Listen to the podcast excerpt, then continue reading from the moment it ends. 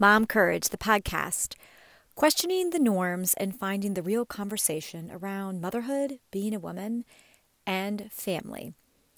This is Carrie Promozic, and I would like to welcome all the courageous mamas out there.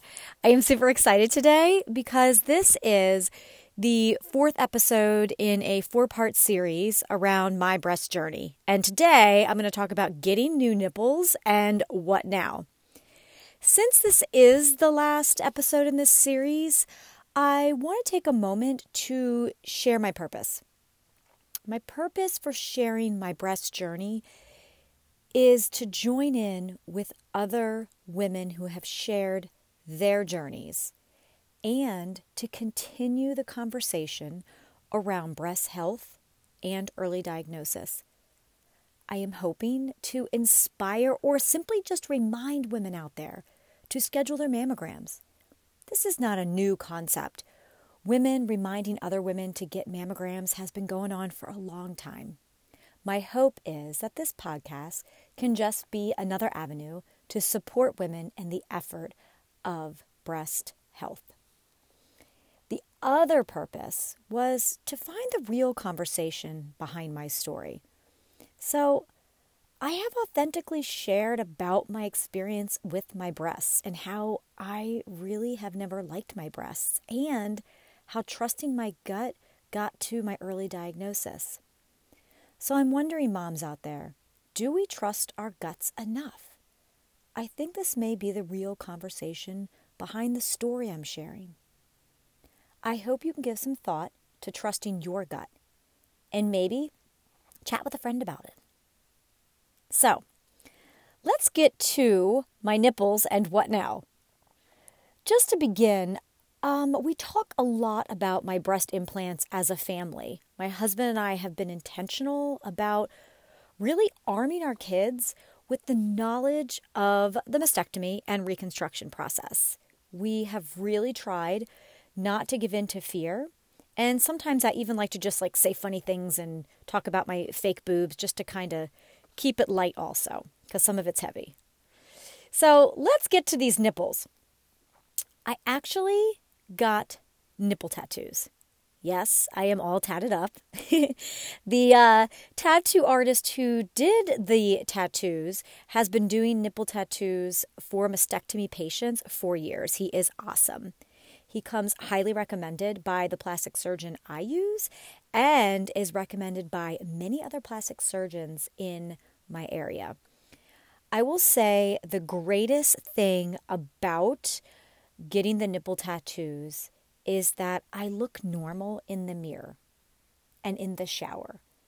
Listen, I know I don't go around, you know, undressed all the time, but there's something great about just your day to day life and you're getting dressed and you're in the shower and your breasts look the way they're supposed to look. So that is one of the greatest things I would say from it. It was just a great mental and emotional piece of the process. Now, the implants themselves, they are smaller than my previous breasts or my real breasts, um, which has been nice. Um, I don't even know my official size as I haven't really been, why well, it's not really, I have not been officially measured. I know I'm somewhere around a small C. Um, basically, I don't know because the plastic surgeon doesn't talk about, yes, you will be a 32D or a 34A or whatever.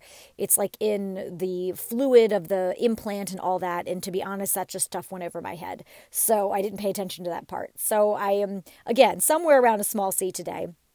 And I'm going to share like the greatest thing about these smaller bo- boobs. Of course, this is secondary to my peace of mind and breast health. But let's go back to remember how I am a petite woman and I've had these 32 double D boobs for a very long time. And I used to have to buy these like crazy expensive bras to keep my boobs held in place while I was working out or running, just anything, any physical fitness type stuff. So now here, I'm getting to the greatest thing. Here it is. Now, with smaller breasts, with my small imp- smaller implants, I can buy sports bras from Target for $15.99. And I love it. I'm telling you, everybody out there, this is living. I know this seems completely silly. but I am coming from a place of just buying these big bras and expensive bras to keep everything right for years. And there is something nice about just walking into Target and buying a bra. And I'm sure many of you out there can relate, or those of you who have been doing this for a long time. It's just a it's a nice thing. anyway, so that's one of my greatest things about it. But on a more serious note, where am I now? I am officially a year and three months out from my bilateral mastectomy.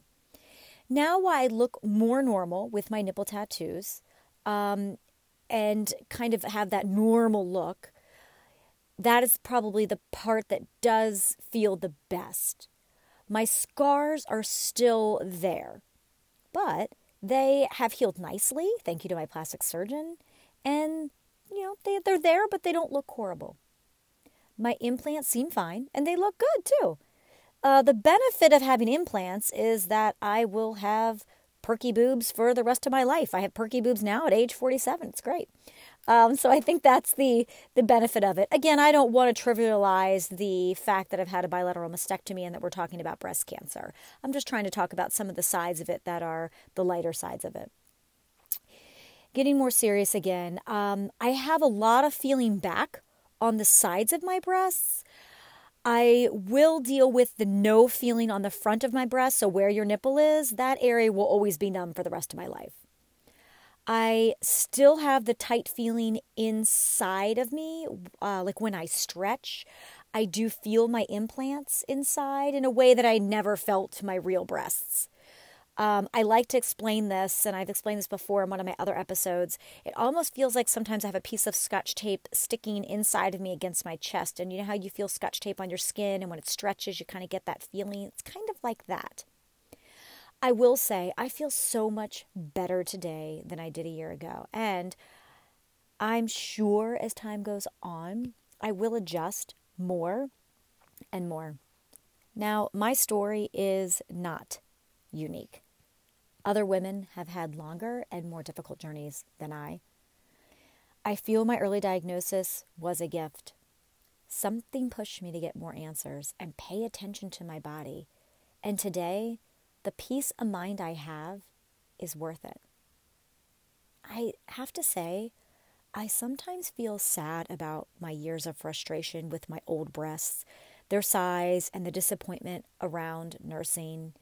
Yet, this is my journey and part of who I am today. I hope that one day will come when I don't look at myself and think about my mastectomy. But maybe that will never happen. Maybe that is part of the journey and the joy. Remembering helps me share my story and hopefully will empower other women as I do share. I will end with this make time for your breast health. I know it can be hard. Still, get those mammograms scheduled, ask questions, seek more information, and advocate for your breast health. And while you're doing all of that, pay attention to your gut. Thank you for listening, Courageous Mamas.